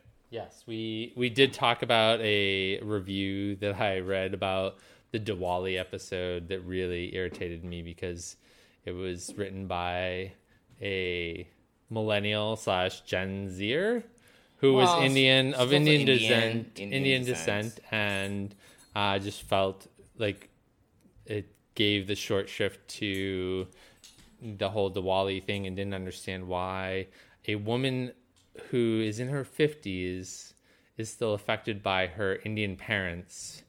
Uh, so it's just, uh, I thought it was a little. I mean, uh, you know, I'm I'm a white guy, so I can't really say too much about um, about that. But Well, I think her main her main treatise was that there should be there could have been more, right? Yeah, absolutely. Like- but but it was only one. It was only Carrie and her realtor who were Right. kind of doing this part of the story, and so um, Right. I you know I mean, they were just like it could have been so less tropey and more like oh, like you know, let's let's do something that's that. this dog is very distracting. Yes. Um, that defies the expectations of the standard Indian tropes, which is like get married, like why you know while you're old, like you know, which we've definitely seen in a lot of Indian dramas. Yeah, sure. I, I'm just wondering, like, and this this reviewer, I don't remember her name, and I'm not going to call her out on it, but I don't remember. you know, uh, does does do sh- does she have really progressive, accepting parents who are not like this? I know her life. No, I know. Neither do I. But it, it just felt like she was being extremely judgmental of of another generation, and and I read the review before I'd even watched the episode, and I just thought it was just very kind of tone. I honestly I thought it was kind of tone deaf and and kind of like How heavy is this dog? uh almost forty pounds. Oh wow. Yeah, you can get a good workout pulling. Your, your, Whatever. You're flexing there. Uh, forty pounds is nothing. Oh, excuse us. I'm but to say saying like he's Uh, very active. He's very active and very strong. So uh, I don't know. I just I, I got triggered by it. I just thought it was kind of super judgmental from a twenty something saying what a fifty something's life should be like. Well, we don't know her experience. It's like I was saying to you, like if like a show just did a very superficial job of representing like gay people, I think we would like we would probably eye roll. I know I don't know if we write like a full article about it, but Yeah. we probably kind of have commentary about it. But after watching the episode, I will say that you know the the Diwali part of this episode only comprised like five minutes of the show. right. Of a but I think that was her other problem that it was like they try to sell the Diwali as a central piece of the episode. And I see, and as I as I was saying it to you at dinner, I think that the whole idea of Diwali was this this balance between light and dark that all of the characters are kind of going through. Um, they're all trying to be. Um, they're all facing situations where they can be the light or they're facing darkness, and I think that that was the more meaningful part of why they chose this title for the episode. Um, so that's, that's an interesting interpretation. so that that's my interpretation, but you know, I'm not a TV critic. I am just a guy with a mic on a With opinions. and with notes. opinions and notes. So uh, anyway, yeah, I've enjoyed it. Uh, I think it's dealt with grief really, Yes. I really totally well. Yes. Uh, grief has been covered really well here. Mm-hmm. I also am really into the um, Miranda storyline of self-discovery Mm-hmm. Right. i and and also in i think the last two episodes they've really delved into rose's story Yes. of it's, it's uh, very it's very woke. and yeah, I mean woke some- or yeah. or current. I would say that you know knowing uh, at least one, possibly two. I'm trying to think who the second one is. Uh, parents who are dealing with this sort of situation. Um, it's uh, it's certainly uh, prescient and it's uh, current, and I, I think Mm-hmm. it's. I think it's real. Um, so I'm really enjoying that because, you know, as a potential adoptive father, Right. I think it's um, good to be kind of aware of these things, and, and I think um, you know seeing seeing the family kind of go through this, and and I would probably feel the same way if uh, I was told through other parents and and not through my own child that they decided to change their pronouns and their name. I think that that would have been uh, bothersome to me a little bit too. But Yeah, Miranda's storyline's interesting. It's definitely like you know discover. I've I've known people who have gone through that where it's like they're in their fifties and they're like, wait a minute. they're I'm- unhappy I- with where they are. yeah, I'm life, and- unhappy, and am I even straight? Like you know, like Yeah. you know, that's definitely that's definitely a real thing. Um, so I do think her, yeah, her storyline's definitely compelling, and I'm, I don't know, I don't know how I feel about Che. I feel Che's a little annoying, but like whatever. She's more of a, she's more of a narrative device in my mind for Miranda to discover herself. But whatever. Yeah, I think she's she's a bit extreme, but um, but yeah, I think uh, I think I, I like the character. I like that they've really sh- shaken it up a lot and added these new characters in. Um, obviously, Willie Garson has passed on, and so Right. um, his partner has kind of taken over the fourth spot of the threesome of the the three women. Um, and uh, I was also I felt for um, Carrie when she reached out to Samantha and she said I miss you and there wasn't that there was kind of that empty space There's of no response. yeah there was no response um, so I felt for for Carrie in that situation but I was happy that she kind of reached out to Samantha and had that connection again Yeah. but it didn't obviously didn't lead anywhere uh, other than to more kind of upset and and they they really jumped around with time like we're ti- like it's almost been a year Oh, it's been confusing. Yeah, the Yeah. time is a little confusing. I don't time, really time's been a little confusing in this but It's like, or is it like Discovery? Is there time travel? uh, i mean there definitely is but i also think they had to do that because grief does take a Right. Mm-hmm. lot of time and we don't need to see carrie going through Yeah. day after day of the same Well, that happened in the first uh, Sex and City movie, where, if you recall, Big left her at the altar, and Oh, yeah. she spent half the movie just depressed. Yeah, yeah. I think well, good good for them for learning from that because I don't Yeah. think that was very exciting. But uh, yeah, so I'm enjoying just like that. Um, Right. I, I think it's fun to to watch a bunch of uh, a group of ladies in their fifties go through um, ex, you know exploring life, and um, so I think that that's. Uh, that's a good thing. So uh, that's pretty much what I've been watching. I'm trying to think if there's anything else.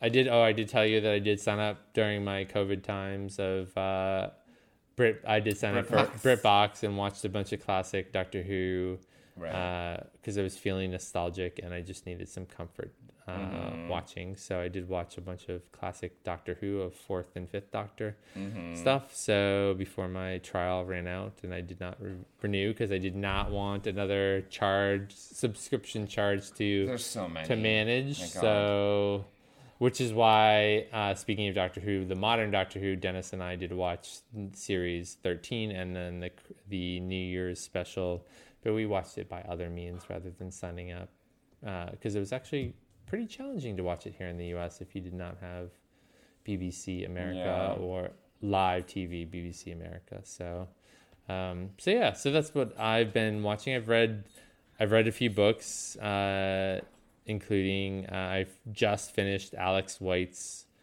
A, Revenant? uh, well, no. So, so I learned about Alex White from that book, Mm-hmm. Revenant. But then I listened to his first book that he's really well known for, Oh. um, which is probably uh, it's one of a, a trilogy. Uh, it's called "A Big Ship at the Edge of the Universe." It did take me a couple of chapters to kind of get into it and get the, or actually I think it was like five or six chapters before I got into it in the audiobook. But uh, it's a it's a longer book, but it was really good. Um, so it's a trilogy. I listened to the first one. I, I'm not immediately going to listen to the second one, uh, but it was enjoyable and uh, definitely a different uh, different take. It was a fantasy sci-fi. oh, interesting. So where humans in the future have magical talents, oh. um, and there are also be- um, humans that don't have them, few and far between. And then there's this space and this big mystery of uh, of a ship and a lot of history. It was re- actually really good, really complex. Interesting characters, and um, so yeah, I enjoyed that and have been and finished that. So, and then I jumped on to reading the latest uh, High Republic book, The Fallen Star, which I just started. So there is everything. That is a lot. Well, it's been a long time since we've talked about this, you know. So um, I think you and I have talked offline about this more than we talked about it on the podcast. So anything I need, else? I need that- to wash my clothes. probably. Touch your dog so much. Yes. Um, anything else that you have been watching or viewing that you wanted to just share and talk about? Um, I feel like we spoke about most of it. Did we even talk about The Witcher? Like, I feel like oh my gosh, so The long. Witcher. Yeah, we really have not talked about The Witcher. I enjoyed season two. Did you enjoy season two? I enjoyed season two. I thought that Yennefer got the short end of the stick a little bit in season two. Like she was kind of just like, I don't know. I felt that she got sidelined a little bit with her with her uh, loss of her magic, and then I don't know. It was it was it was good. I mean, like I liked it. I because Yennefer was just such a force in season one. I kind of missed that. Um, and I think that obviously season two was a time of discovery for her, for her to understand like her relationship with her herself and with magic. But I kind of feel that it took a while to kind of get there. Like it took the whole season. Well, yeah, and we also have the whole. We I feel like we learned a lot about Witchers. Mm-hmm. Yes, that was and, that was good. Uh, their kind of history. So I thought that was that was really good. Uh, we learned at first. I thought that I can't remember her name. The the young girl Ciri. Ciri. Mm-hmm. Um, I felt like at first at the early part of the season, her looking older kind of bothered me. oh, Um, clearly, uh, I mean, obviously she's gonna look older, but since since season one and season two started right. like concurrently like we we get to the main timeline at the end of season one Right. and then we jump into season two season two is all about like is fir- first and foremost is a straight through season like there's no time jumping There's no. so like, yeah, there's we no, don't like, have tiny to whiny nonsense. yeah we don't so we don't need to figure out what's going on when it's all happening in a in a straight timeline which is uh, helpful uh, so there's that um, I really enjoyed it. I'm looking. For, I really. I mean, I'm sure we're another year away from season three. least, yeah. Uh, yeah, at least. Um, but I'm really enjoying. I really enjoy. I mean, looking at Henry Cavill, but also uh, I, I just enjoy his character, and um, I enjoy the, the, the way that the the journey has kind of evolved for The Witcher, um, and also all the you know all the all the impact of all this storyline on the Witchers, the group that he belongs to, like, Mm-hmm. and, and their castle, right? So, or their, I don't know, their I don't remember what it's called. I know. their their stronghold. their chateau, their stronghold in the mountains, Their chateau. um, which has already been destroyed and and beaten up, and there's more holes in it than there are in uh, city streets in New York City. So, um, so yeah, so. Uh, that did you have any other thoughts on The Witcher? I'm sure we can do a whole episode on The Witcher. I mean, like, I, I did enjoy this season, like I said. I wish Yennefer had more presence. She was just. I felt Uh, like this this season was more about It's more about Ciri and J- Jolt yeah, Geralt. um, than I think Yennefer. I just. yeah, Yennefer was just so memorable in season Yeah. one, and you kind of rooting for her the whole time. yeah, um, where I, I kind of felt that this season we didn't have as much of that in her character, which I kind of missed. And I feel that, again, this is a thing with The Witcher, and maybe this is a thing with some of the other shows we enjoy, like The Expanse. They kind of just like throw these pronouns at you, and I'm like, I don't know what you guys are talking about. Like, you know, these names and places and people. And Oh yeah, at a the, uh, point, the way like, I have no idea. yeah, the way that the Um, world is because we we get into the elves this There's season. a lot, yeah. There's a lot of like B, C, D, E plots, like you know the machinations of the elves, and then that other witch that's with um with what's that kingdom? Ne- Nen and something. Oh, I don't I don't even know the kingdoms' names. That's how. like Nilheim, Nef, Nefheim. oh yeah, Nilheim or something. Um, some- yeah, and then the like witch, the witch in the forest, and that. Oh yeah, that, that, whole piece. mythology was a little bit. I was like, where is this coming from? Yep. And like, and then um, I yeah, there was there was a lot going on, and then there the plotting with like the other mages, and then some of the royalty. It was like there was just a lot happening, and then I I not I'm not quite sure it all kind of came together at the end, other than like everyone's out to find Ciri now. Everyone knows Yes. that Ciri has elder blood Yes. and she is gonna tip the scales of like the world or whatever. So I think that was kind of the gist. But and then I- the ending, like, right? Then then we have the ending. then we find, then we find like the emperor of Nilheim is Ciri's father or whatever. It was just like there was a lot going on. Um, and some of the things I just did not really care about, like some of the elf stuff, I was like, all right, it's fine. And then like, if you remember, like the elf queen, like kind of formed a relationship, a friendship with like the witch in Nilheim, Right. and then Yeah. I was like, is there something going on here? right. I was just like, I don't know. There was a lot. Well, that was on. really, you know, yeah. I thought what that the whole storyline was interesting because there was lack of trust, and there they built trust, and then they blew the trust. Right. And I'm still. Are you clear on who killed their the elf child? Uh, Yeah, the emperor did. oh, the emperor himself yeah. did, or yeah, the emperor did because he the emperor wanted the elves to turn against the human North. Oh, okay. which they did Huh. because the witch and the other guy. There's so many characters. The witch and the other guy, the general, were like, "Oh, we did it." Like, remember, like, Right, right, like, yeah. oh, we we did this because we we were plotting, and you know, this is the plan all along. Yeah. And the emperor was like, "Whatever, bitches, you, I did it." Right. Yeah. You know, it was just like a lot. There was a lot of like scheming, a lot of machinations. I was like, is this The Witcher or is this Gossip Girl? Like, there's just a lot like backstabbing and planning and scheming and. I, to a point where I was like, I don't know who these people are anymore. I don't care. So, Yeah, I thought that it wasn't clear as to who was uh, who the Ciri's father was until you know the very end, and we did it was, see it was just like I think there was like they they tried to shove a lot in, and then Yeah. like then you have like the Wild Hunt, which honestly is not that well explained. Um, you know that it's like this like apocalyptic like horseman kind of deal, Oh, but you right, don't really yes. know like you don't know that. you don't really talk about it. They're hinted at a lot. We see them Yep. but it's like there's not there's some of the mythologies is not expanded on and then we're just left guessing like that's the other thing that i'm kind of just like we're kind of just we kind of need to kind of make assumptions or like whatever Right. Yeah. No. Sometimes it does that they just like throw everything at you and like hope it lands Well, and they're they're you know they're following the book the book series to some extent. a little bit of book a little bit of the video game it's like Oh right. Yeah. it's Yeah. like, I don't know. yeah. So it's kind of an amalgamation of yeah of different sources and things. So. Um, Oh, Oh. my god. Okay, well, for our loyal listeners, there's been a slight catastrophe.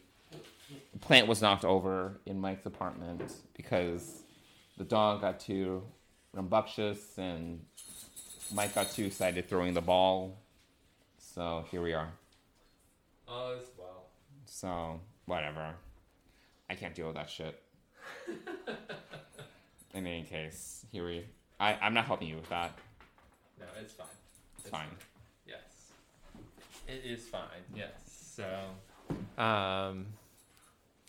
So okay. Anything else? Anything else off topic that you want to talk about? Um, no, I think that is mostly it. Okay. All right. What else are we looking forward to other than more Star Trek?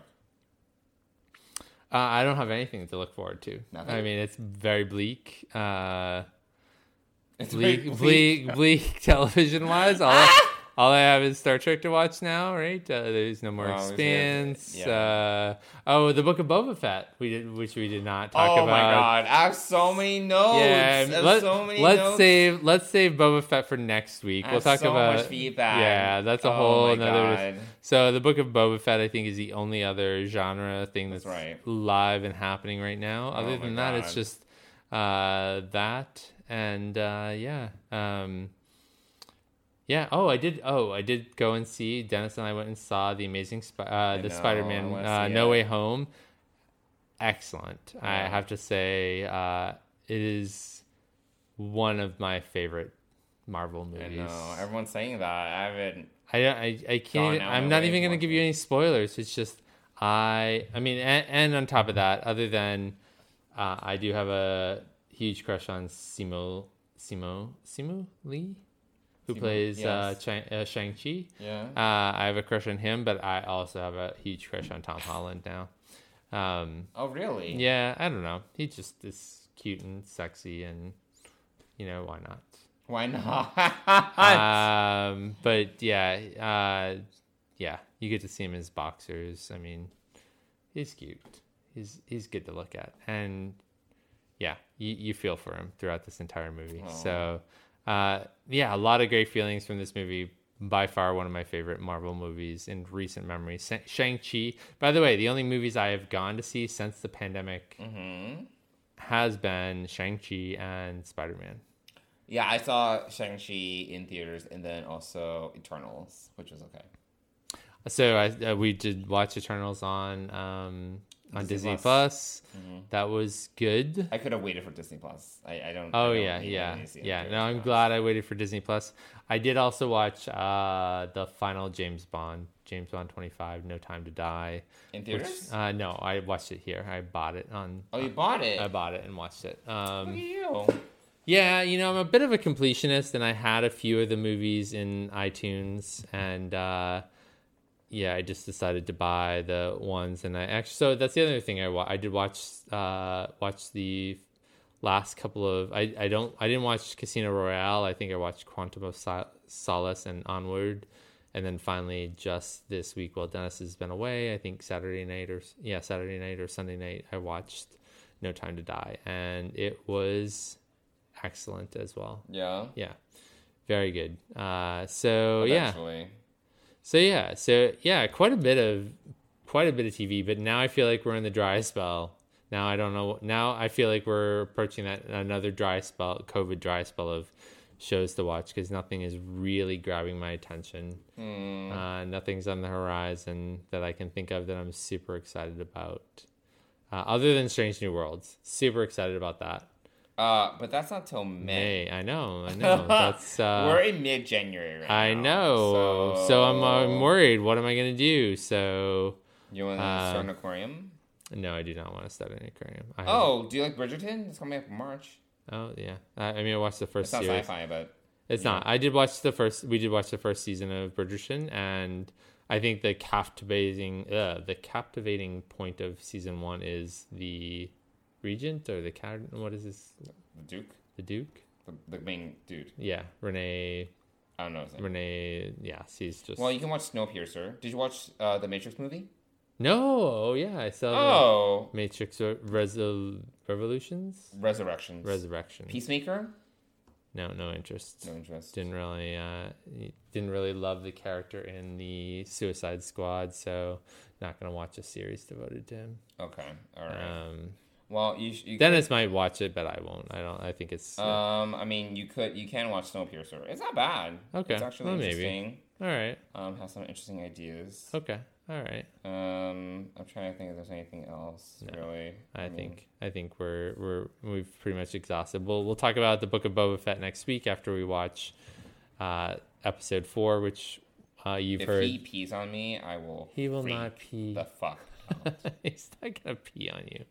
But it is getting time to wrap this up. So uh, I think that's enough for off topic, and uh, I'm gonna jump right into Fansets really quick. oh yeah, let's talk about our sponsor. Yeah, so Fansets sponsors the Trek Geeks Podcast Network and Deep Space Pride, and uh, so right before uh, right before the telethon this weekend. Uh, well, one, it was Lou's birthday, so happy birthday to Lou. Oh, the Gilded Age. Are you excited for that one? Gilded Age. It's from Julian oh, guy Oh, did yeah. I, I just saw a our ad for that. I I love Carrie Coon. Do you know who Carrie Coon is? No, I do She was on The Leftovers. no, no idea. Oh my god, have you ever seen The Leftovers? I don't think so. No. Heartbreaking. Heartbreaking, What- what- fantastic series. Oh, heartbreaking, fantastic. Don't No, two words that are usually good. not in the same sentence. Well, no, I mean like The Expanse is heartbreaking sometimes, but like The Leftovers is excellent. Carrie Coon is amazing, and I'm so excited for the Gilded Age because Carrie Coon's in it. Uh, we have we have Carrie Coon. Who else do we have? We have like a lot of HBO people. Okay, but this is more of a historical fiction, a la what? What did she write before this? Uh, What he, Julian Fellowes, Yeah. he did Oh. Downton Abbey. Downton Abbey. That's right. Well, this is supposed to be like New York in the late 19th century, in Okay, right, 1880s, 1890s, Right. like the golden age of New York. yes. So, I I'm mean- not- I mean, I may check very far off from the genre of this you know. Yeah, we do But- watch other things other than sci-fi fantasy. Yes. Uh, oh my god, you should so- give the leftovers. A, though you might end up depressed. Yeah, no. But no, it's see, so you- good, you so good. Sold it wrong, fail. So good. Anyway, let's go back to talking about. Yes, fan this. Is, this happens every time that we talk about fan sets. We have one more thing to talk about before One we, more thing. in the middle of the in our sponsor ad I'm. here. You know why? Because I'm going through like my HBO app to see Oh, what else there okay. Well, maybe put down your phone and pay attention. Be present. Okay, but you're the one that talks about fan sets. I don't talk about fan sets. You talk about fan sets, and then at the end, I'm like, "Thanks, fan sets," and that's it. So continue. It's past someone's bedtime. Uh, he needs an, his evening nap. He oh he didn't have his evening nap. Anyway, um, so Fansets supports the Trek Geeks Podcast Network and Deep Space Pride, and we are so happy for their partnership with us. And uh, for the new releases for January fifteenth, uh, we have three new microfigure releases. We have uh, Weyoun, uh, Leeta, and Galt. So definitely go check out those. Also, if you want to check out the new, uh, kind of full, I don't know what the the full size. Uh, yeah, the ships. the ships. Uh, what is the Trek Pro files line of collectibles? So it's going to be ships, deltas, and oversized characters.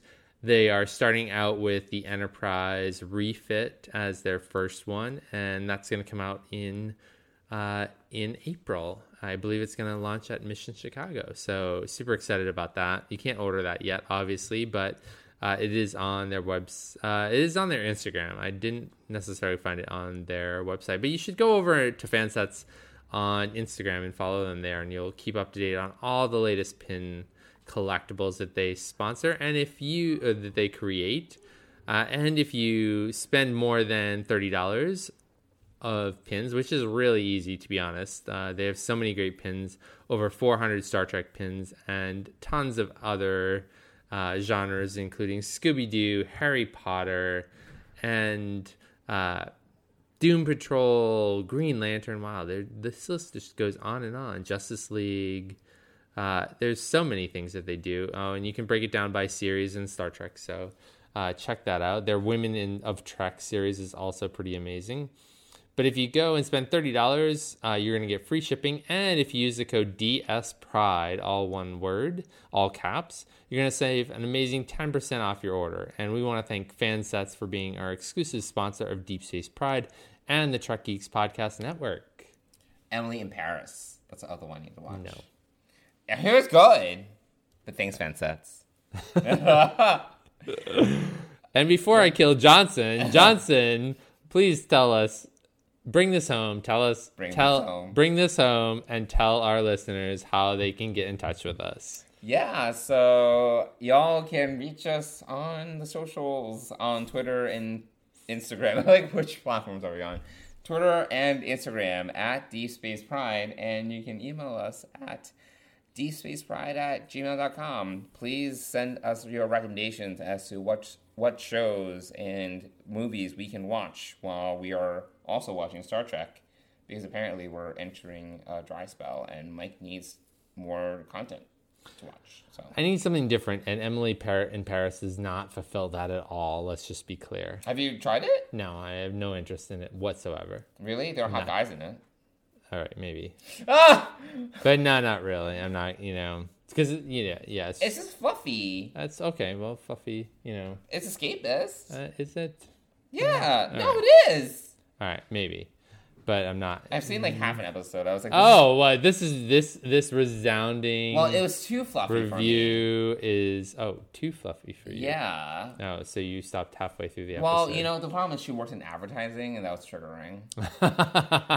She, they, the first, Uh, the first conversation- escapism The until first conversation is about like I think social media. I'm like, oh, triggered. Oh, see.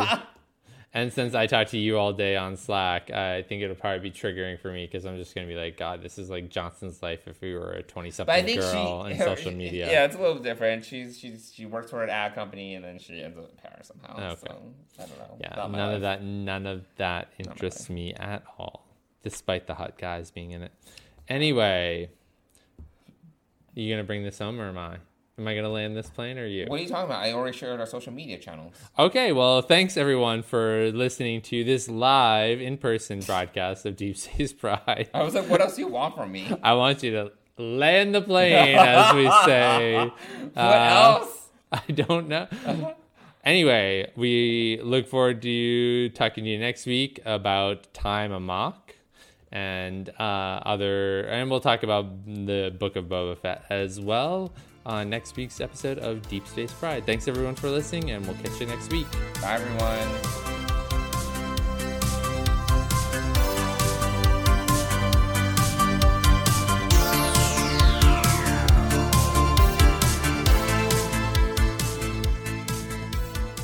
Deep Space Pride is a production of Coconut Media Works. Executive producers Bill Smith and Dan Davidson. For more great Star Trek discussion, discover the other shows of the Trek Geeks Podcast Network at trekgeeks.com or find us in Apple Podcasts, Spotify, or your favorite podcast app.